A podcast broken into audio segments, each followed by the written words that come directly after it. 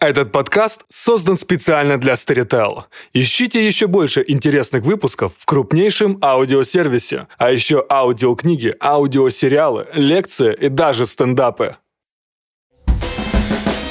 Вы слушаете подкаст про спорт. Станислав Гридасов испытывает на прочность мифы и рассказывает подлинные истории нашего спорта.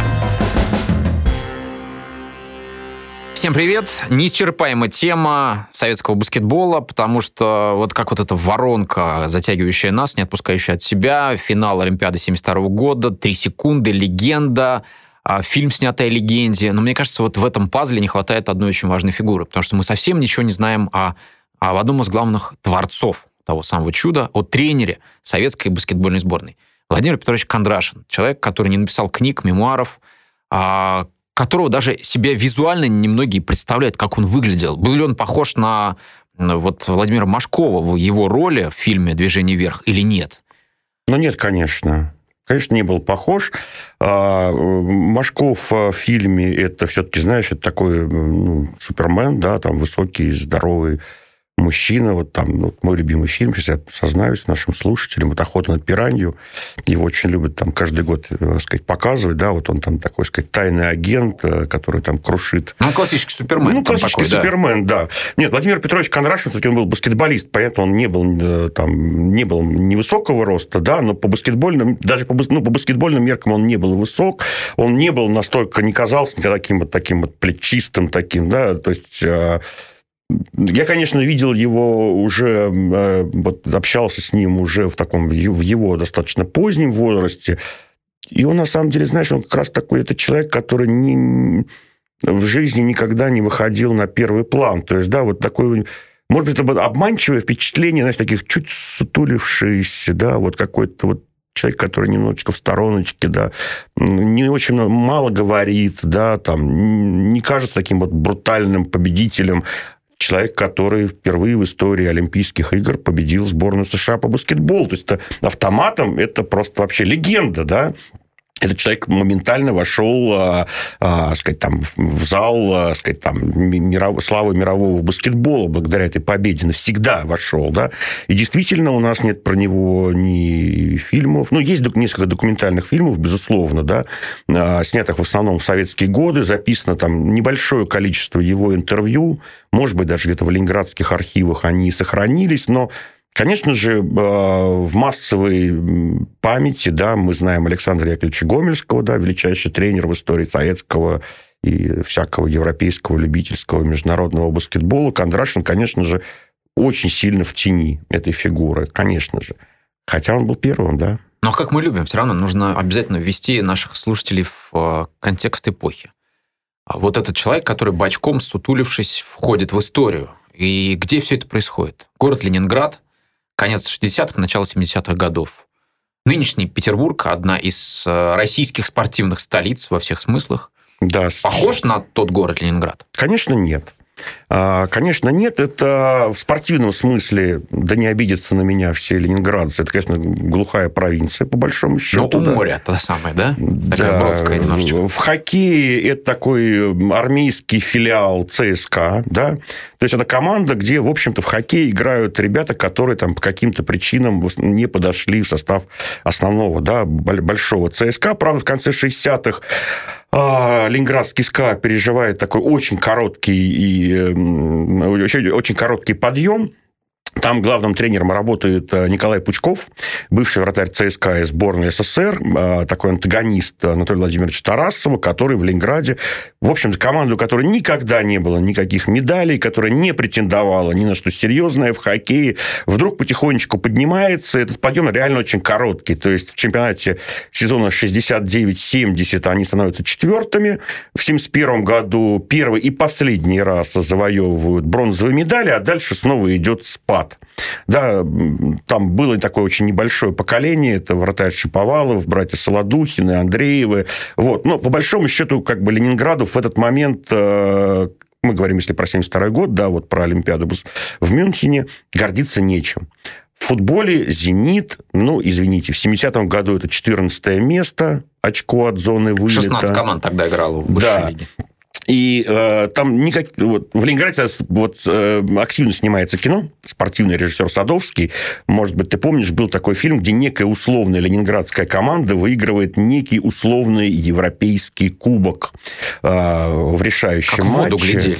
Да, вот. Это, собственно, единственное спортивное достижение, которым к этому моменту может похвастаться. Ну, «Зенит» выиграл Кубок СССР когда-то очень давно, да, но вот это, это но тоже... чемпионат СССР он тоже выиграет спустя это, там это несколько тоже будет очень сильно потом. 84 Ну, вот конец 60-х, начало 70-х, ну, нет Ленинграда, игрового Ленинграда, по большому счету, на такой спортивной карте страны. А, есть волейбольный автомобилист, где молодой играющий тренер Платонов начинает потихонечку собирать новую команду, она поднимается там из глубин в там, сказать, первой лиги, да, значит, только-только начинается ее подъем, она только-только начинает подходить к медалям. Да, эта команда станет великой, но потом. Уже это такая легенда Ленинграда уже ближе все-таки второй половины 70-х к 80-м.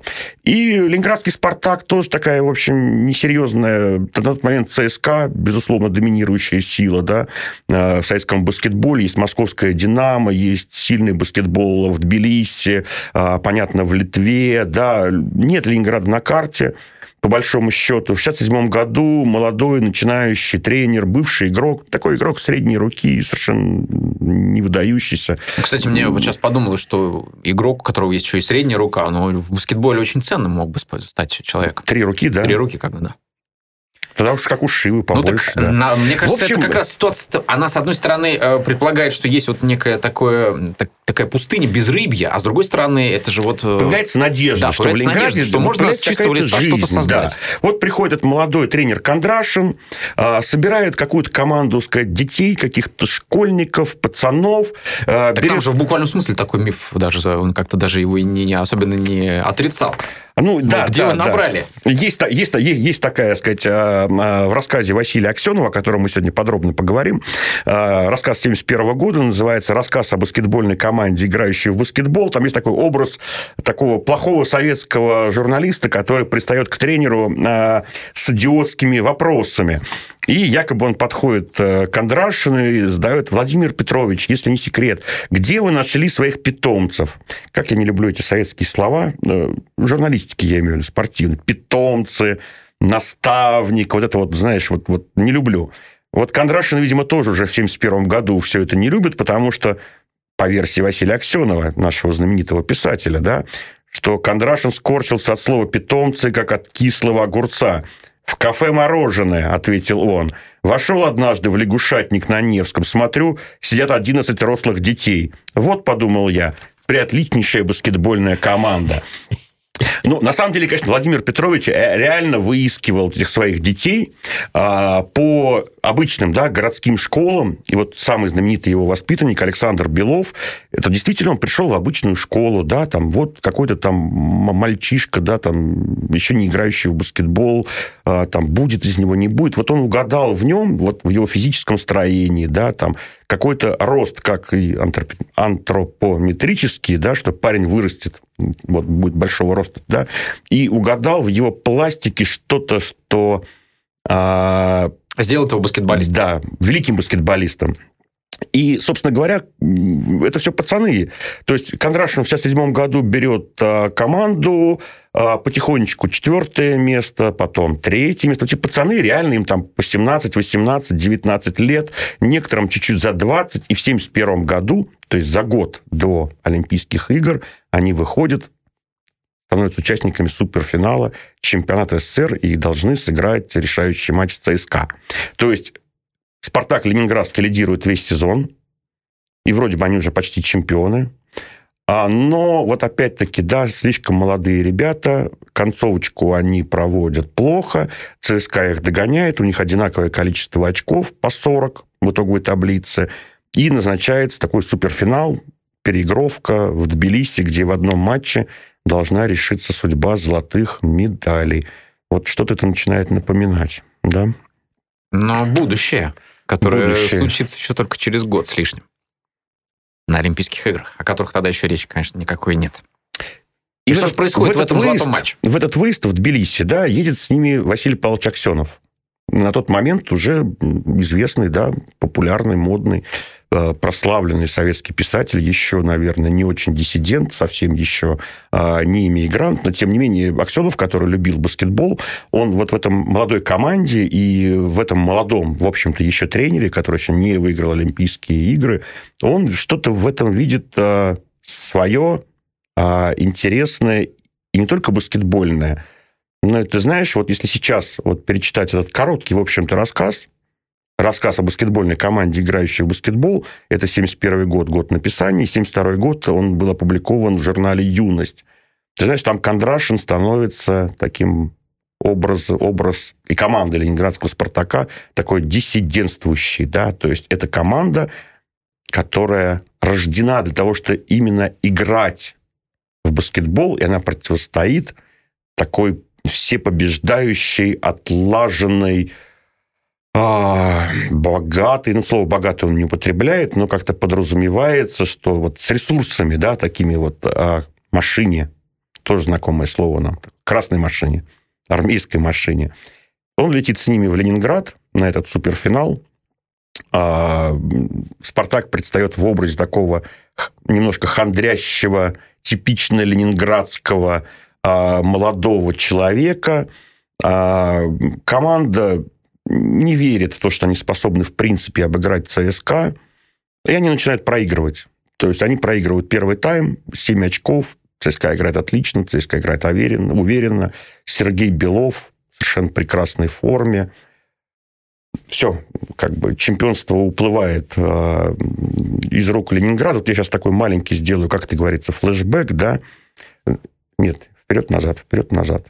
Сначала вперед. Ты знаешь, я вот с Сергеем Александровичем Беловым ну, понятно, что я был с ним знаком, был, брал интервью, и даже был такой не очень длинный отрезок в моей жизни, я с ним работал. Когда Сергей Александрович Белов э, был президентом Российской Федерации баскетбола, э, он пригласил меня стать э, пресс-атташе Федерации.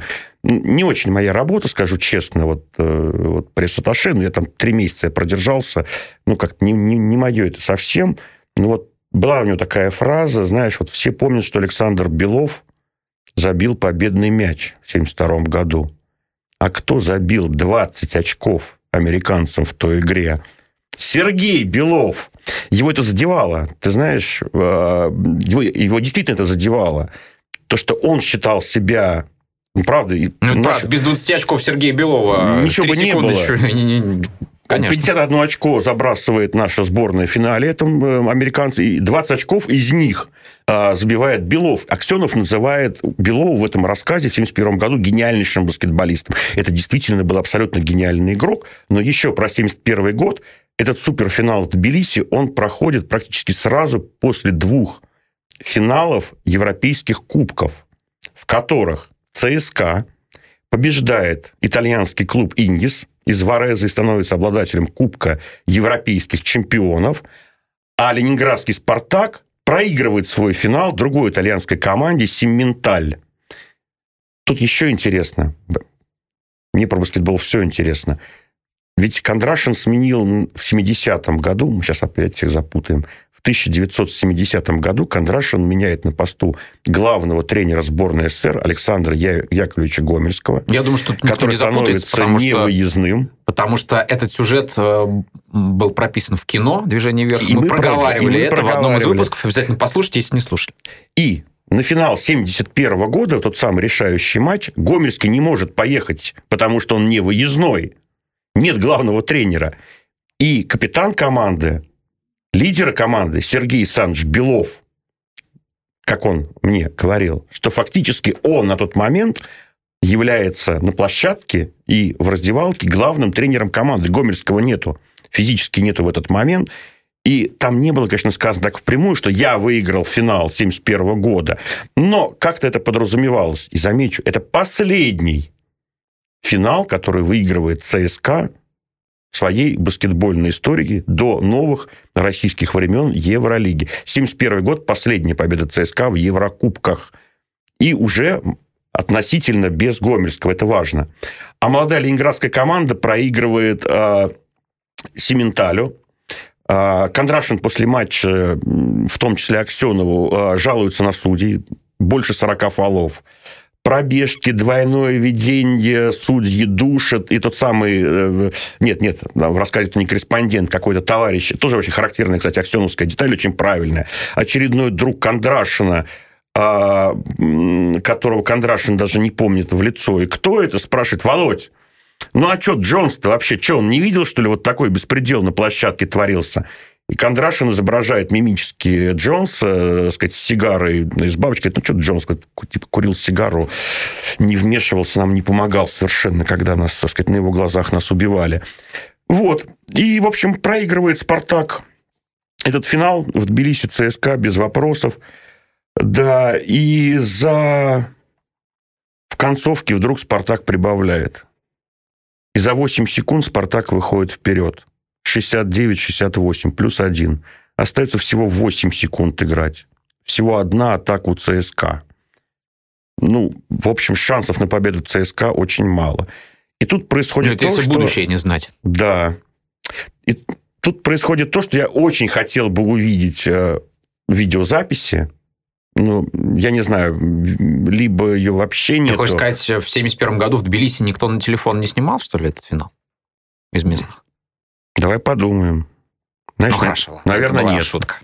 И Наверное, нет. 8 секунд, что же там происходило? Знаешь, Едешка дает пас на Сергея Белова, и Белов забрасывает победный мяч с сиреной. Подожди, подожди, подожди. Ну, это какая-то... Да ладно. Не шучу, не шучу, честное слово. Так и было. Едешка отдает пас в концовке матча на, правда, Сергея Белова, потому что Сергей Белов армеец. Да, Александр Белов составит другой ленинградской команды. Сергей Белов забрасывает победный мяч, и ленинградцы, как год спустя американцы, в страшно расстроенных чувствах, да, проиграли, не стали чемпионами.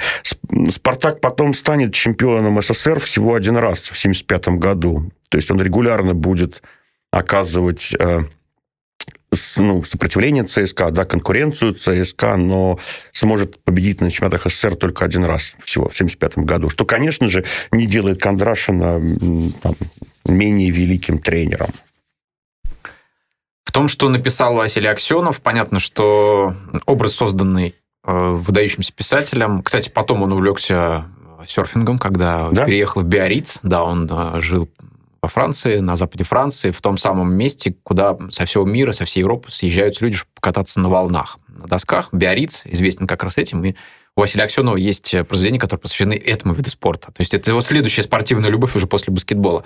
Так вот, а мне кажется, что образ Кондрашина, который он создал в этом рассказе, он во многом, конечно, а, как раз вот в этой своей немножко диссидентствующей части, в части образа, который идет в разрез с системой, был воспринят уже и создателями фильма «Движение вверх».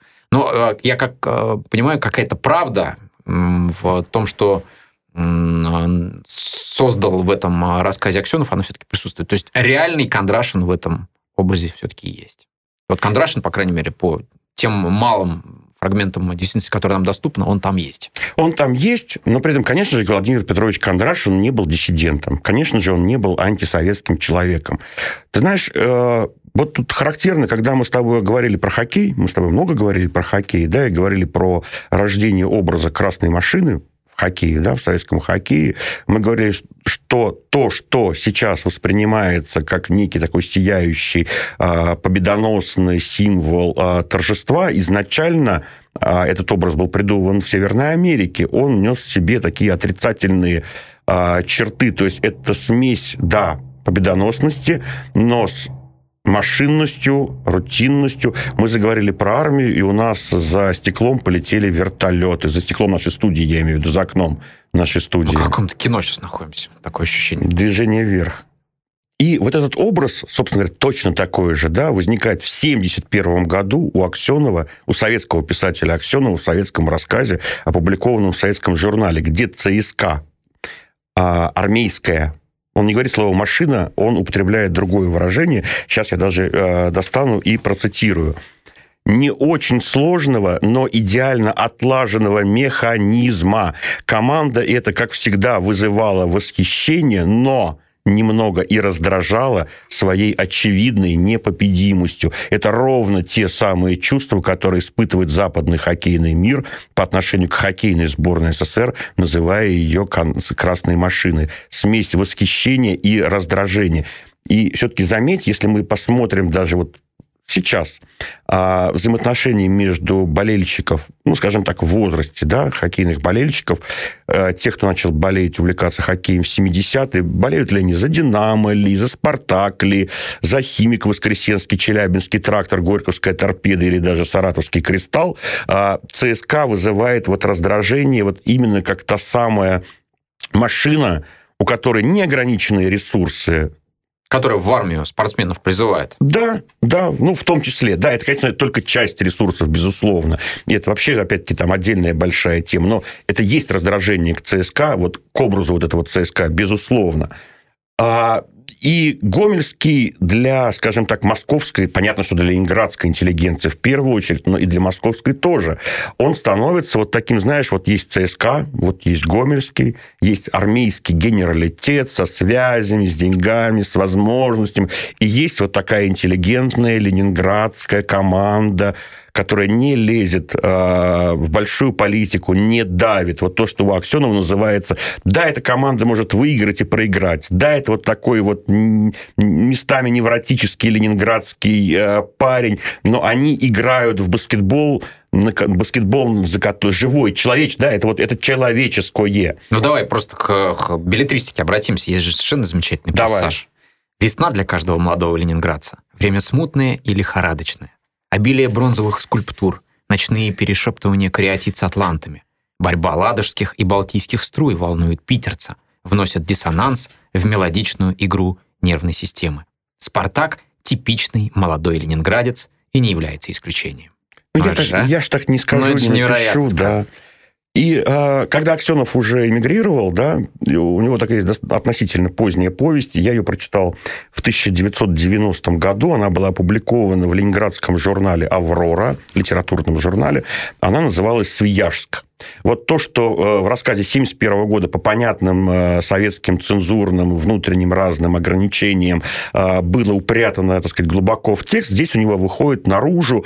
То есть главный герой повести Свияжск – это баскетбольный тренер, кстати, тоже такой в депрессии, такой невротический тип, а, который противостоит армейской баскетбольной команде, которую в народе называют «танки» машина, давящая вот эта вот машина. При этом а, главный герой наделяется качеством, ну, э, не качествами, главный герой наделяется, скажем так, частичной биографией самого Василия Павловича Аксенова, то есть у главного героя репрессированная мать, и вот здесь образ вот баскетбольного тренера, репрессий, да, противостояние как государственной машине, репрессивному аппарату и баскетбольному виде ЦСКА, вот она здесь вот разворачивается уже вот вовсю. Да впрямую она названа «Моих ребят дьявольски злила эта милитаристская машина». есть образ главного тренера этой ЦСКА – псевдоспециалиста и великого демагога по фамилии Подбелкин. Понятно, что э, Аксенов э, подразумевает Александра Яковлевича Гомельского. Вот я пришел в баскетбол ровно в 92 году, как пишущий журналист. И тогда это, это, это уже было, то есть ты, входя в баскетбол, должен был определиться, ты с кем. Ты с Кондрашином, ты за правду, или ты вот за ЦСКА, за Гомельского. За пропаганду. Ты за большевиков или за коммунистов. Э, журналисты, вот писатели, журналисты, баскетбольное окружение, оно вот билось во многом на эти два лагеря.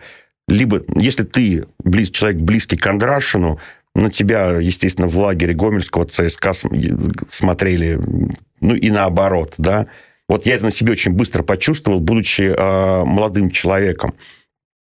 Это соперничество географическое или действительно идеологическое? Или это просто придуманное противопоставление? Потому что все равно нужно, нужно людям какую-то увидеть везде дихотомию, да, какую-то борьбу каких-то двух начал.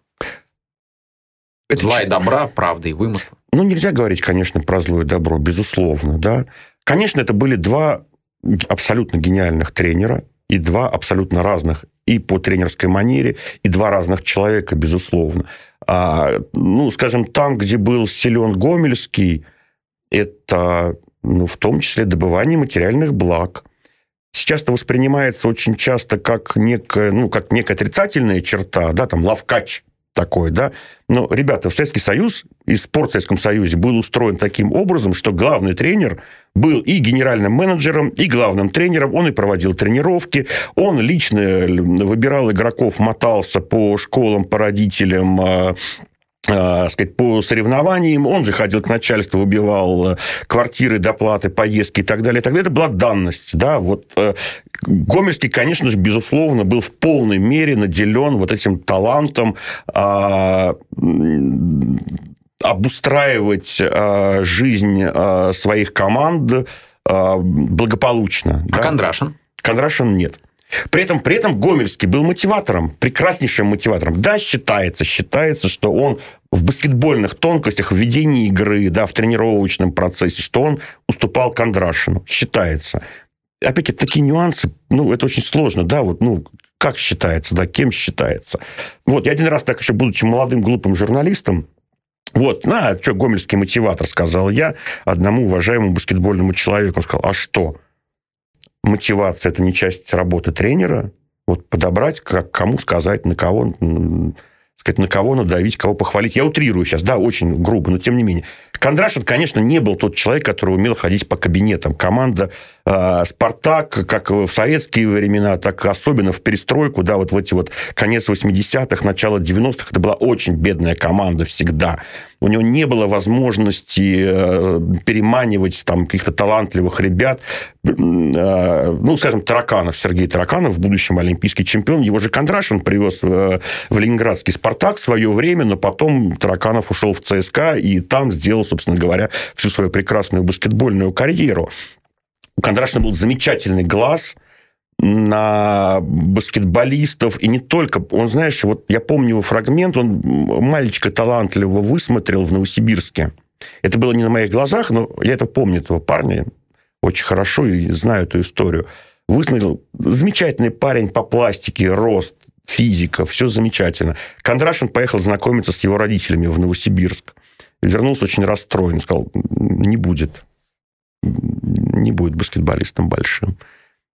У парня была хорошая карьера, нормальная, да, там, но абсолютно не, не звездная, не то, что ему там вот... Ну, что же он такое увидел, узнал там в Сибирске? Вот это дело, да?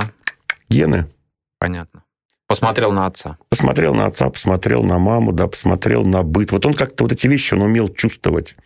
А это масса примеров э, этому. Но вот видишь, того же Тараканова он высмотрел, но Тараканов э, стал чемпионом СССР, олимпийским чемпионом уже, будучи армейским игроком. Не умел это делать, не любил. Не его это было. Вот возиться на площадке с пацанами, да, вот ему это нравилось. Но и все равно нельзя говорить о Кондрашине – как о, знаете, такой вот добрый, вот есть такой злой Гомельский, да, вот такой хитрый интриган, он генералом, и туда-сюда, со всеми вась-вась. А ну, Владимир Петрович, ну, все-таки тоже не был добрым дедушкой, он все-таки был главный тренер профессионального баскетбольного клуба. Вот если про того же Тараканова, знаешь, я вспоминаю, это был, какой же это был год? Это был... Ой, это был либо 97-й, либо 98-й год ну, середина 90-х. Это был, точно был совершенно город Париж, дворец спорта а, Берси. По-моему, это был э, турнир а, Макдональдс Оупен а, с участием да, Чикаго Буллс. Это был предсезонный такой турнир. И туда приехал Чикаго Буллс с Майклом Джорданом. Вот. Я там был корреспондентом. Я выхожу из Берси перед началом матча. Извините, э, покурить. Стою, стою курю. Ко мне подходит Владимир Петрович... Простите, заговорился. Владимир Петрович Кондрашин у которого нет билета на баскетбол. Я уж не знаю, каким он боком в Париже, но билета у него нет.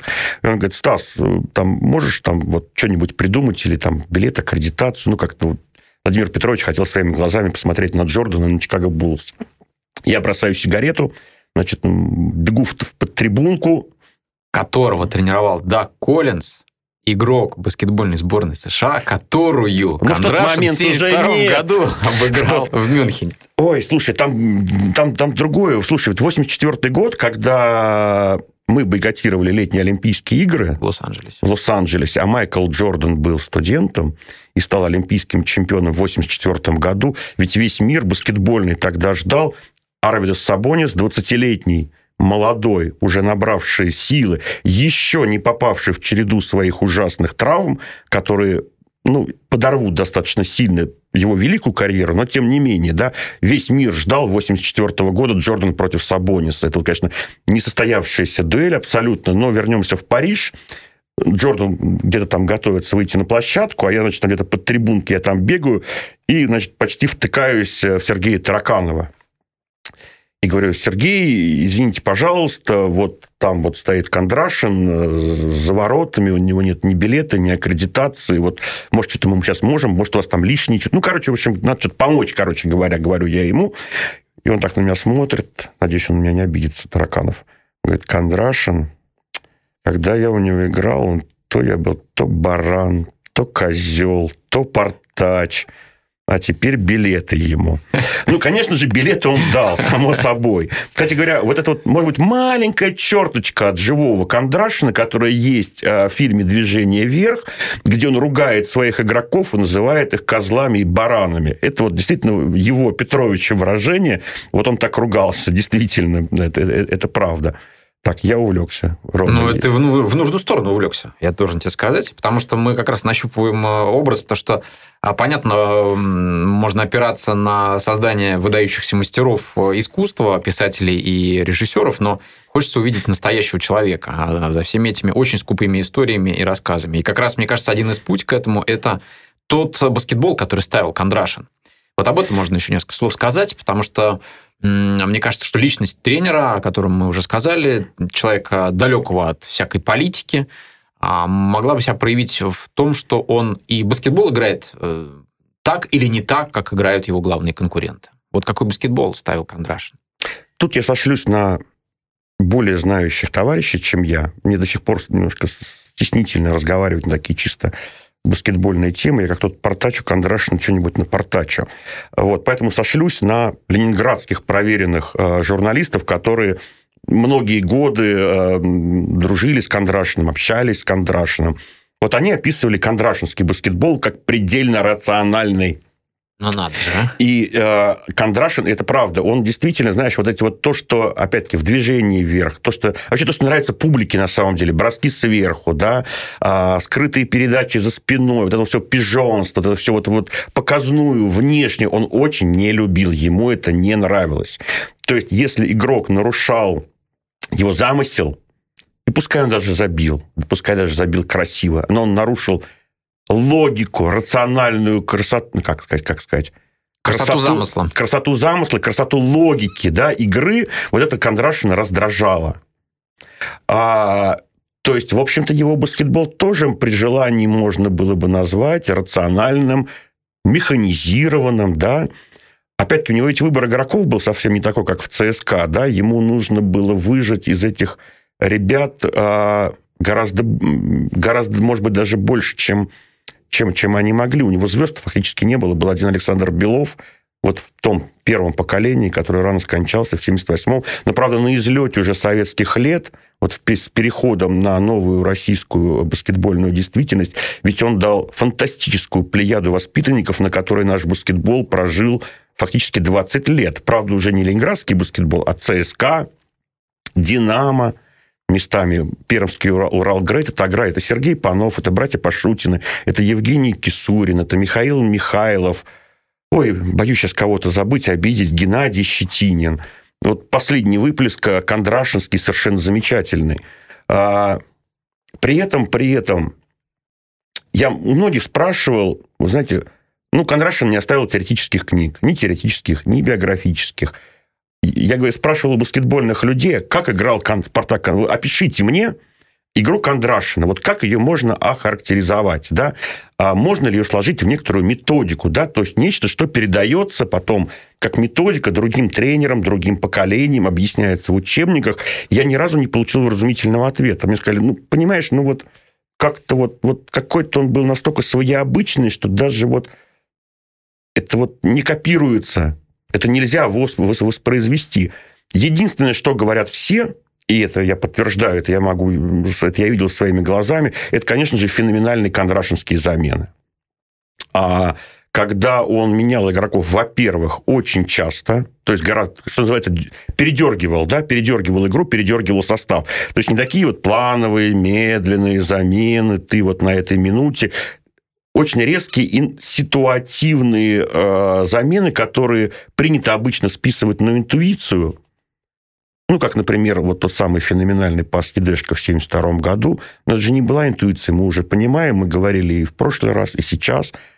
Кондрашин, да, это была интуиция какая-то, может быть, щелчок, что вот надо срочно пустить Ваню. Но эта интуиция базировалась на четком знании, что а Иван Едешко из Минска, что он хороший гандболист, у него сильные руки, у него натренированный пас. И год назад тот самый Ваня Едешко а, в концовке отдал точный пас на Сергея Белова. Это интуиция, которая лежит на прочном теоретическом и практическом а, опыте. Но со стороны это казалось шаманством. То есть это было непонятно как, да, вот э, игра не складывается, и вдруг Кондрашин делает замену, и человек, на которого там, не знаю, никто не рассчитывал, выходит, забивает победную треху. Это было многократно, мне это рассказывали куча людей, и тренеров, и самих игроков.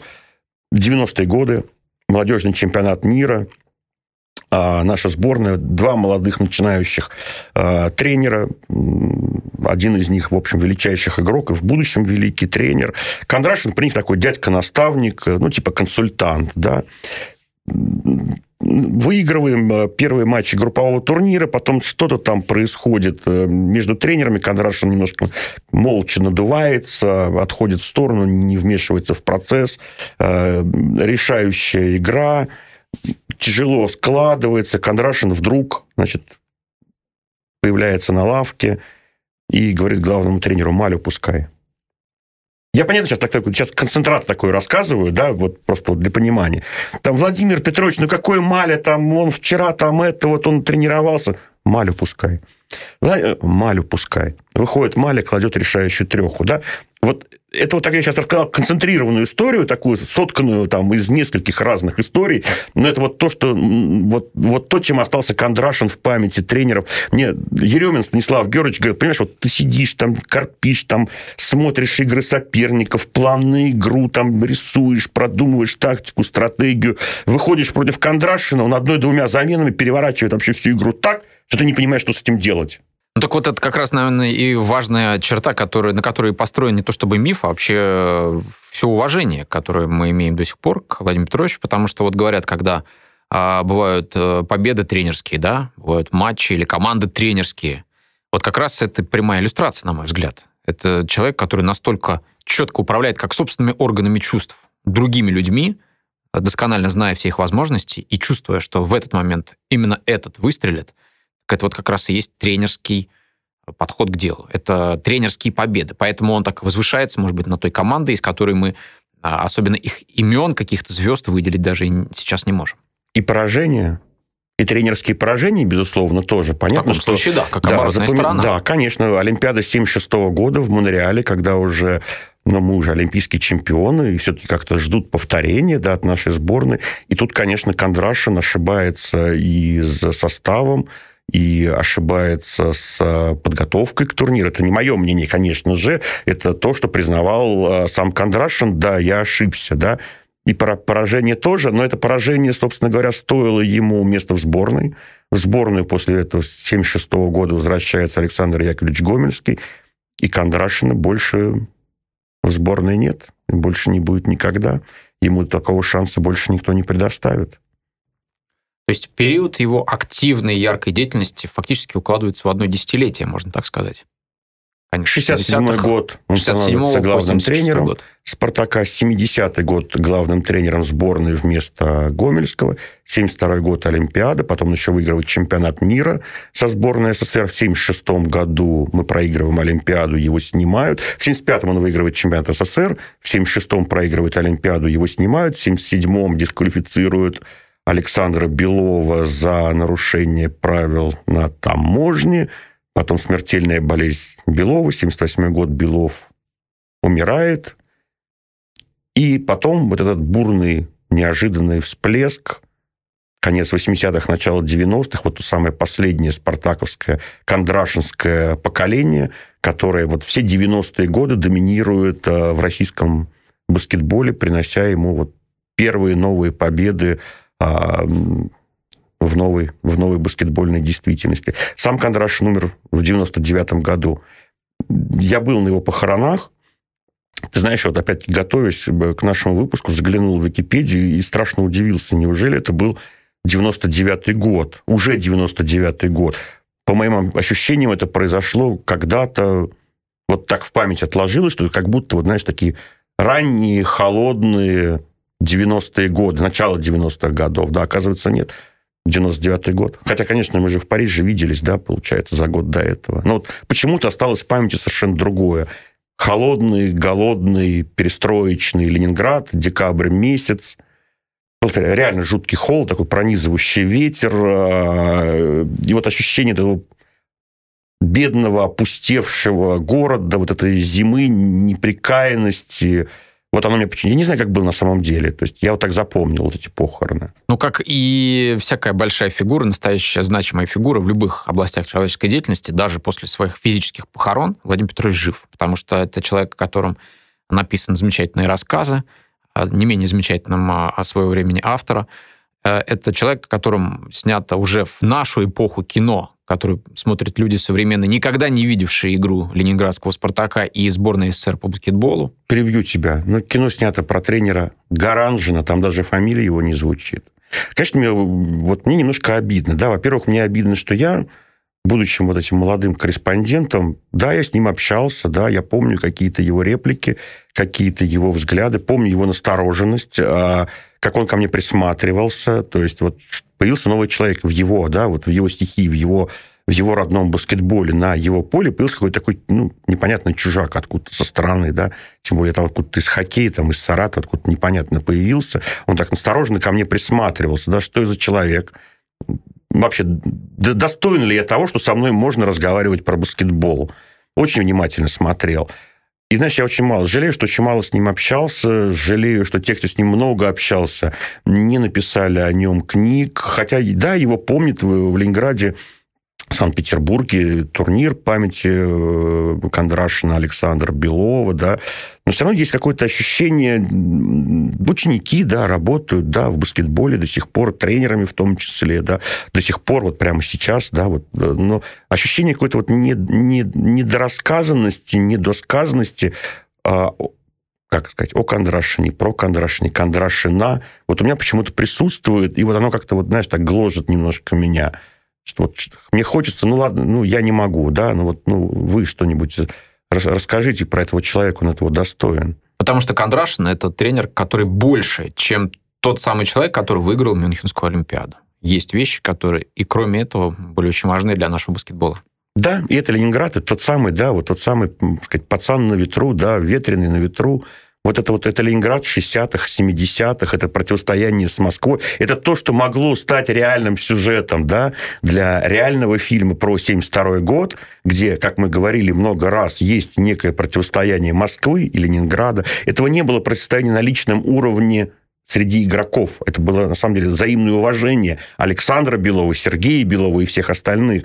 Но это то, что было частью вот этой нитью советской жизни, да, то, что есть у Аксенова, есть воспоминания их во многих, но, к сожалению, вот не попало в фильм. И есть в линейке наших подкастов, поэтому теперь, на прощание теперь. еще раз порекомендуем нашим слушателям послушать выпуски про «Три секунды в Мюнхене», выпуск про фильм «Движение вверх». Там есть много И интересных вещей. Василия Аксенова.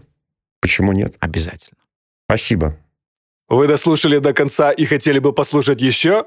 Просто зайдите в Storytel и слушайте без рекламы и без ограничений все, что пожелаете. Слушайте, будьте умнее.